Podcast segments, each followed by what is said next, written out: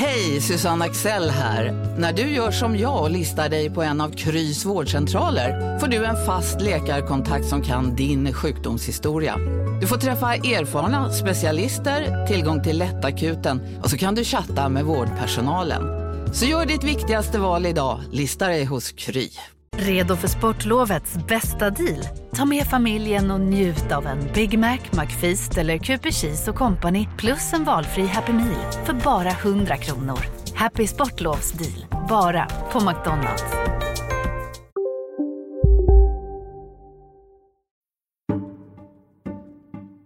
Från Monopol Media, det här är Kapitalet. Jag heter Gunnar Harjus. Och vill ni höra det här avsnittet utan reklam eh, så kan man gå in på monopol.se. Där kan man också gå in om man bara vill stödja kapitalet.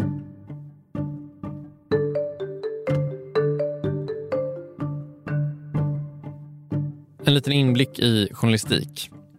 När man är mitt i någonting, som man väl ändå får säga att vi är i någon slags allmänt så ekonomiskt läge, så kan det vara svårt att se den stora bilden.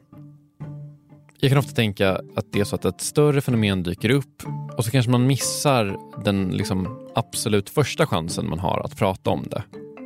Och så plötsligt så måste man prata om det som att alla redan vet vad det är. För att alla vet nog typ vad det är. AI är en sån grej. Först kom AI och de som inte hann med att göra det stora allt som AI kan förändra poddavsnittet eller artikeln eller så måste sen ett par veckor senare prata om det på ett så lite blasé sätt. Typ, vi vet ju alla att AI kommer att vända upp och ner på sak X.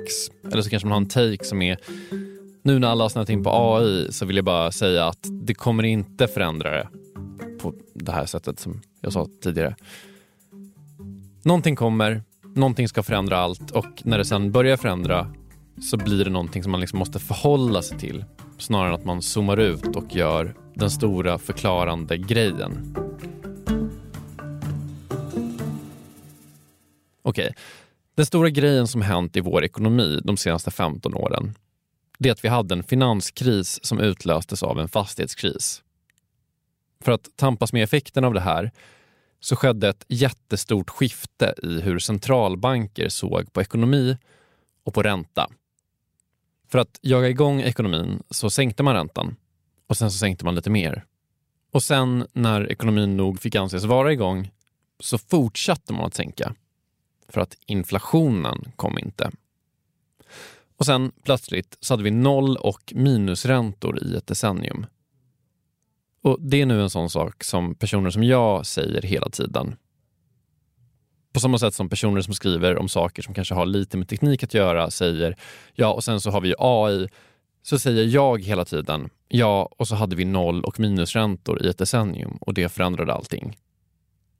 Men ibland så kan jag känna att jag inte riktigt tar in exakt vad det faktiskt betyder när jag säger det. Eller att jag kanske inte riktigt betonar nog hur stort det här skiftet har varit. De räntor vi hade, det är alltså de lägsta vi haft någonsin. Och alltså inte någonsin som i så länge Riksbanken har funnits, utan någonsin som i så länge mänskligheten har haft pengar. Och med det så kom såklart en massa märkliga fenomen. Många av dem har avhandlats i den här podden.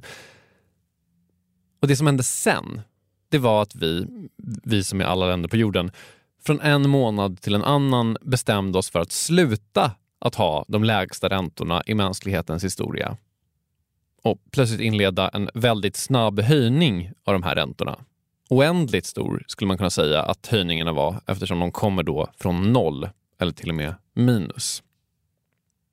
Så vi hade en fastighetskris som blev en finanskris som blev de lägsta räntorna i mänsklighetens historia som blev en oändligt gånger stor höjning.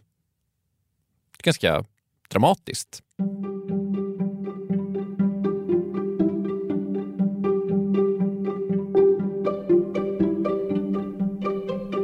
Och en del i vår ekonomi som påverkats mest av det här, det är den sektorn som allting började i. Fastighetsbranschen. Det finns lite olika sätt att räkna på det här, men tar man ett index över svenska börsnoterade fastighetsbolag till exempel, så kan man se att värdet på dem nästan sexdubblades under åren med nollränta. Men sen, från precis innan det att räntorna började höjas igen, så har de tappat mer än 50 procent. Är man en europeisk investerare så ser fallet ännu brantare ut eftersom det skett i svenska kronor. Och ingen vill ha svenska kronor så att de inte är värda någonting. Sen är också byggandet ner, fastigheter säljs, det varslas i byggsektorn. Det finns också väldigt uppmärksammade fall som Samhällsbyggnadsbolaget, SBB, som ju haft det väldigt, väldigt stökigt. Det jag undrar när jag tittar på allt det här är en fråga som jag tror ganska många har ställt sig de senaste månaderna. Har vi en fastighetskris efter det här?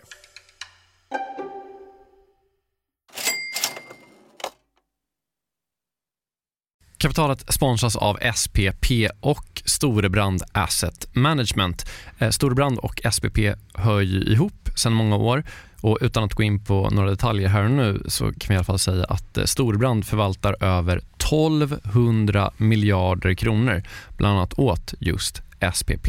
Och du har ju träffat Storbrand Jakob, och pratat om eh, Kina Ja, eh, vi, vi pratar i alla fall om hur Kina blivit en sån otroligt viktig del i omställningen av energisystemet. Eh, över 70 procent av värdekedjorna inom vind och solkraft kontrolleras av Kina, vilket mm. är otroligt när man tänker på det. Ja.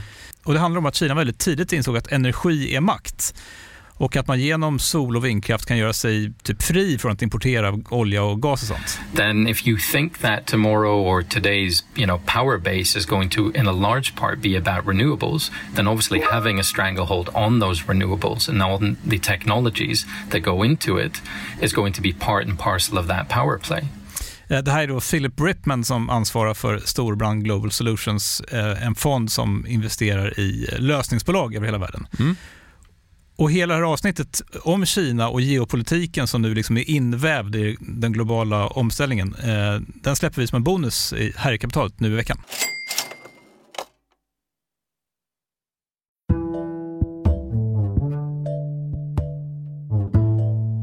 Jag vet inte om ni har hört talas om det, men vi hade alltså ett decennium av noll och minusräntor och sen så plötsligt så hade vi inte det. Och Det här verkar ha påverkat fastighetsbolagen som att de av ett par siffror jag tittade på har det väldigt kämpigt. Så kanske har vi alltså en fastighetskris. Och eh, för att ta reda på om vi har en fastighetskris eller inte så vänder jag mig till Johan Barnberg heter jag, är reporter på tidningarna Fastighetsnytt och Byggindustri. Johan sitter mitt i det här, så att säga. Han skriver om ekonomi och fastigheter och byggande och allt sånt som man ska skriva om för att förstå de här sakerna. Så Johan, har vi en fastighetskris? Nej, är väl det korta svaret. Jag tycker inte man kan säga att vi är en fastighetskris. Skönt. Däremot får man vara ödmjuk. Det skulle kunna bli en fastighetskris. Mindre skönt. För att förstå det här lite ur Johans perspektiv och varför han tycker att det inte är en kris men kan bli en kris så kanske man ska förstå lite varför just fastighetsbranschen är så utsatt här. Och Det man ska förstå med fastighetsbranschen det är att fastighetsbranschen i princip är en räntebransch. Lånade pengar är väl den kanske viktigaste insatsvaran i fastighetsbranschen. Anledningen till det här är ganska enkel att tänka sig. Det är svindyrt att köpa eller bygga fastigheter. Så det är ofta väldigt bra att låna pengar till det. Och Att fastighetsbranschen är då en räntebransch det har också gjort att det varit en väldigt, väldigt, väldigt bra bransch de senaste åren. 2010 till 2020 var ju det var en guldålder för fastighetsbolagen kan man säga. Det var väl i de bästa av världar. Det var minusränta och samtidigt som ekonomin ändå gick okej. Okay. Så då man hade billigt kapital, det fanns väldigt mycket kapital, lätt att låna och det var billigt att låna.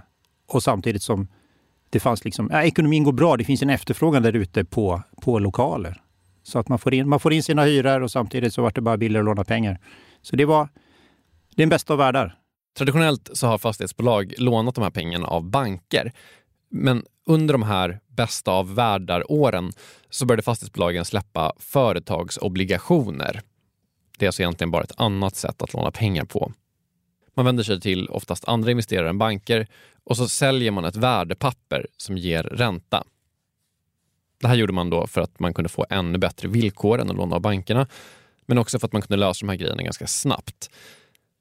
Så man kan säga att en obligationsmarknad kopplad till svenska fastighetsbolag har växt fram under de här åren. Och den kunde då växa som en följd av nollränteåren för att investerarna, de blev också plötsligt intresserade av det här. Tänk att du är en fond eller ett pensionsbolag eller någonting. Det du hade att välja på att investera i under de här åren, det var typ så statsobligationer som på riktigt gav noll kronor i avkastning. I ljuset av det såg företagsobligationer från svenska fastighetsbolag ganska bra ut. Men sen kom då räntehöjningarna och då förändrades allt. De här obligationerna man hade tagit de senaste åren, all belåning man hade tagit, det blev en belastning. För det som hände var ju då att man tar upp en obligation, så har de en viss löptid på ett antal år och sen löper den ut och då ska de pengarna betalas tillbaka. Och det, det som händer nu är att man obligationsförfallet, när man står inför de här förfallen, det är drygt nästa år 120 miljarder i sådana obligation. Det är de 120 miljarder som man då antingen kan emittera nya obligationer, vilket är svårt. Det är väldigt dyrt och det är, pengarna ibland kanske inte ens finns där för vissa bolag. De har vänt sig till bankerna. De har ökat sin utlåning igen nu till fastighetsbolagen. Men bankernas utlåning har ju blivit dyrare igen, om inte någon märkt det. Så att för att summera lite grann så lämnade fastighetsbolagen den här guldåldern med en massa lån som nu måste betalas tillbaka eller omfinansieras genom att ta nya lån. Det är en rätt jobbig sits man har. Verkligheten är en helt annan nu än den var bara för två år sedan.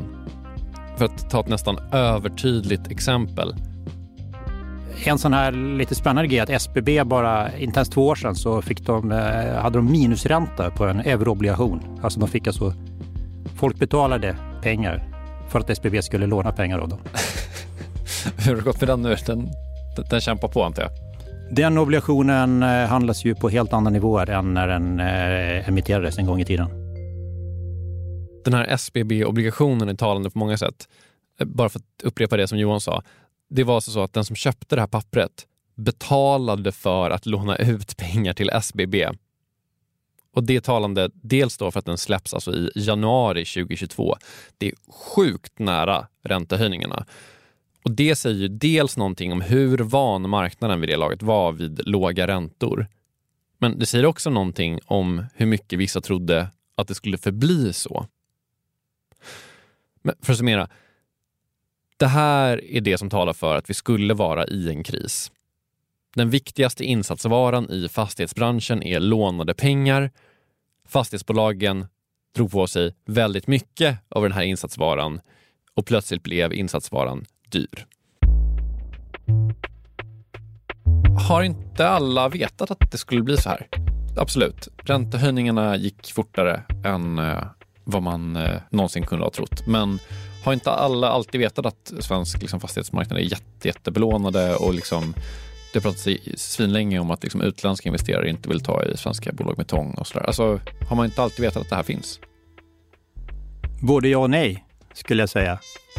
Det, det har ju varnats från många håll att just den här i, i, kommersiella fastighetssektorn i Sverige sticker ut med en hög belåning, med de här korta löptiderna på lånen som gör att räntehöjningar slår fort och så vidare.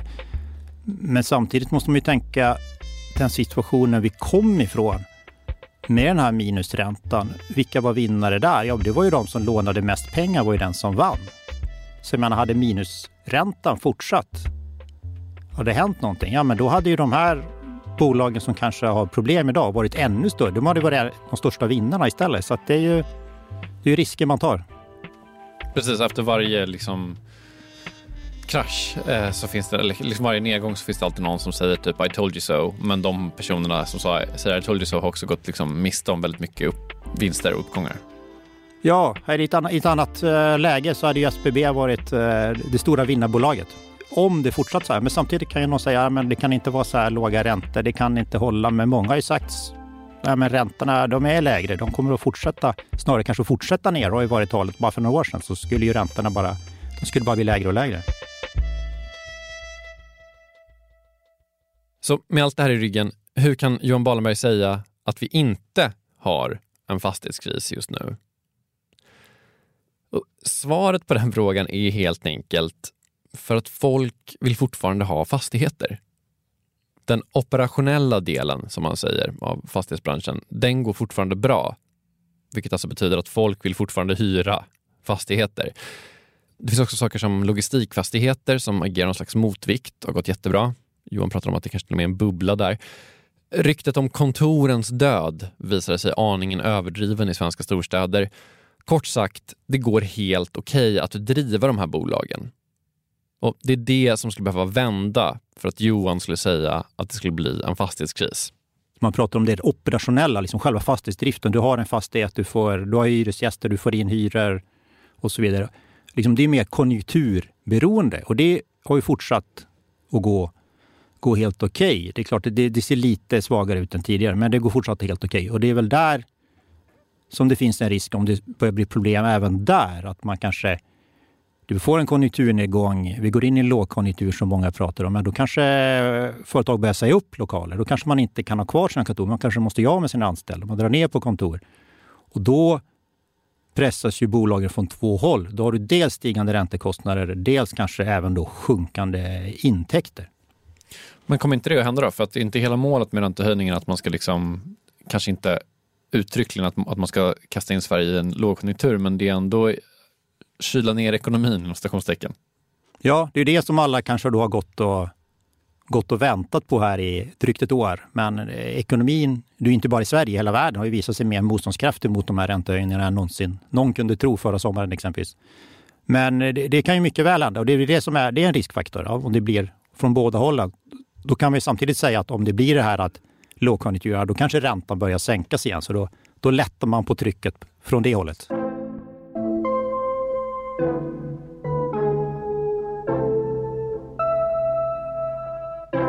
Sen, eh, Johan säger inte att det aldrig kommer bli kris. En kris kommer alltid förr eller senare. Han menar bara att vi inte är i en just nu. Men om vi skulle slungas in igen så är fastighetsbolagen lite bräckligare än tidigare. För, för att klara de här ökade utgifterna så har de sålt mycket fastigheter som ju är bolagens intäkter. Så att de står kanske inte superbra rustade för framtida smällar. Och bara för att vara väldigt, väldigt tydlig. Vi ska nog vara glada för att vi inte är i en fastighetskris. För fastighetskriser tenderar att bli betydligt mer än bara fastighetskriser. Du nämnde ju först fastighetskris i början och där någonstans finns väl en risk att det kan hamna i ett sånt läge där liksom fastighetsbolagen kanske inte kan betala räntorna helt enkelt. Och då, kanske, då går det ju vidare. Den stora risken för en fastighetskris är det väl att när det kommer in i banksystemet, då kanske de inte kan betala sina räntor. Då säger banken vi har tillbaka våra pengar. Då kanske de inte kan betala tillbaka sina pengar. Då blir det en skuld hos bankerna.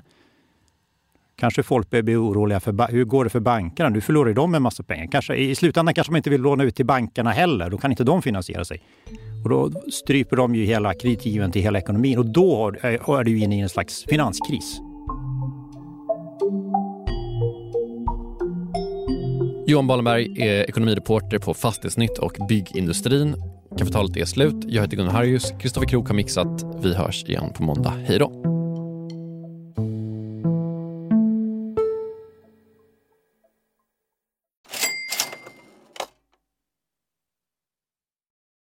Jakob, vi har ett samarbete med Pareto Business School och det här är jag rejält nyfiken på. För att, eh, eh, så här, vi jobbar ju sida vid sida, bokstavligen, sitter bredvid varandra och då och då så håller du upp ett finger och säger nu måste du vara tyst en timme för nu ska jag eh, göra något Pareto.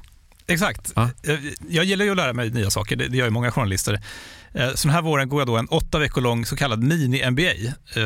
Alltså jag hade gärna gått riktig MBA också, men, men ja, jag har inte tiden det kräver och, och framförallt ingen arbetsgivare som vill betala 800 000 för att låta mig göra det. Nej, eller kanske du har. Du är ju arbetsgivare. ja, snål, snål arbetsgivare. Mm. Eh, det är då Jens Bäckbom och Mattias Eklöf, två svenska entreprenörer som har skapat den här utbildningen just eftersom det finns ett gigantiskt hål mellan typ YouTube-filmer och en, en riktig MBA. Ja, och det här är då Pareto? Exakt, Pareto ja. MBA. Eh, Paretos utbildning kostar cirka 25 000 kronor och, och, under åtta veckor så lär man sig jättepraktiska och tillämpbara modeller för hur man startar, skalar upp, driver och säljer bolag. Eh, Jens och Mattias eh, de håller själva i många av föreläsningarna. De är garvade entreprenörer båda två. Mm. Och har man så olika gästföreläsare som kom in. Mm. Typ någon kille som, som eh, var expansionschef på Spotify, någon som körde marknadsföring på Revolut, eh, en kille som driver Sveriges största campingkedja, Mm. som har varit med i kapitalet faktiskt, Okej. Johan Sör. Ja. Ja, just det. Också varit en helt otrolig svensk eh, entreprenör som byggt massor med grejer i Vietnam. Alltså makalösa berättelser. Ja, wow. Eh, Så den här kursen består av en blandning förinspelade moment och seminarier, men man går också i då så här kohorter tillsammans med andra deltagare från Sverige och utlandet. Jättenyttigt, eh, tidseffektivt och funkar jättebra för, för den som vill driva egen verksamhet som, som typ vi gör här, eller om man typ driver projekt och affärer i större bolag. Wow. Om man är taggad på att eh, bli en del av den här, liksom, vad ska man säga, Jakob skolan om man vill bli som dig, lära sig lika mycket som, som du har lärt dig, vad, Ja. vad gör man då? Eh, Nästa kursstart är 5 april, Eh, så vill man ta ett kliv framåt eh, i sin utveckling eller karriären eller så, eh, gå då till arbetsgivaren och kolla om du inte kan gå den här utbildningen. Eh, Priset ligger alltså på 2500 euro, men ni får 10% rabatt om ni anger Monopol Media som referens när ni eh, gör er anmälan. Mm. Eh, Man kan också gå in på paretoschool.com för att eh, läsa mer och ja, se lite smakprover från själva utbildningen. Då. Mm. Så att eh, man sparar jättemycket pengar för att gå Handels MBA och man sparar ytterligare pengar om man tar del av eh, Monopol Media-erbjudandet. Ja, exakt. Ja, en no-brainer som vanligt. Plus att man blir ju eh, alumnkollega med mig. då. Verkligen. Så stort, stort tack till eh, Pareto Business School och eh, gå in på paretoschool.com.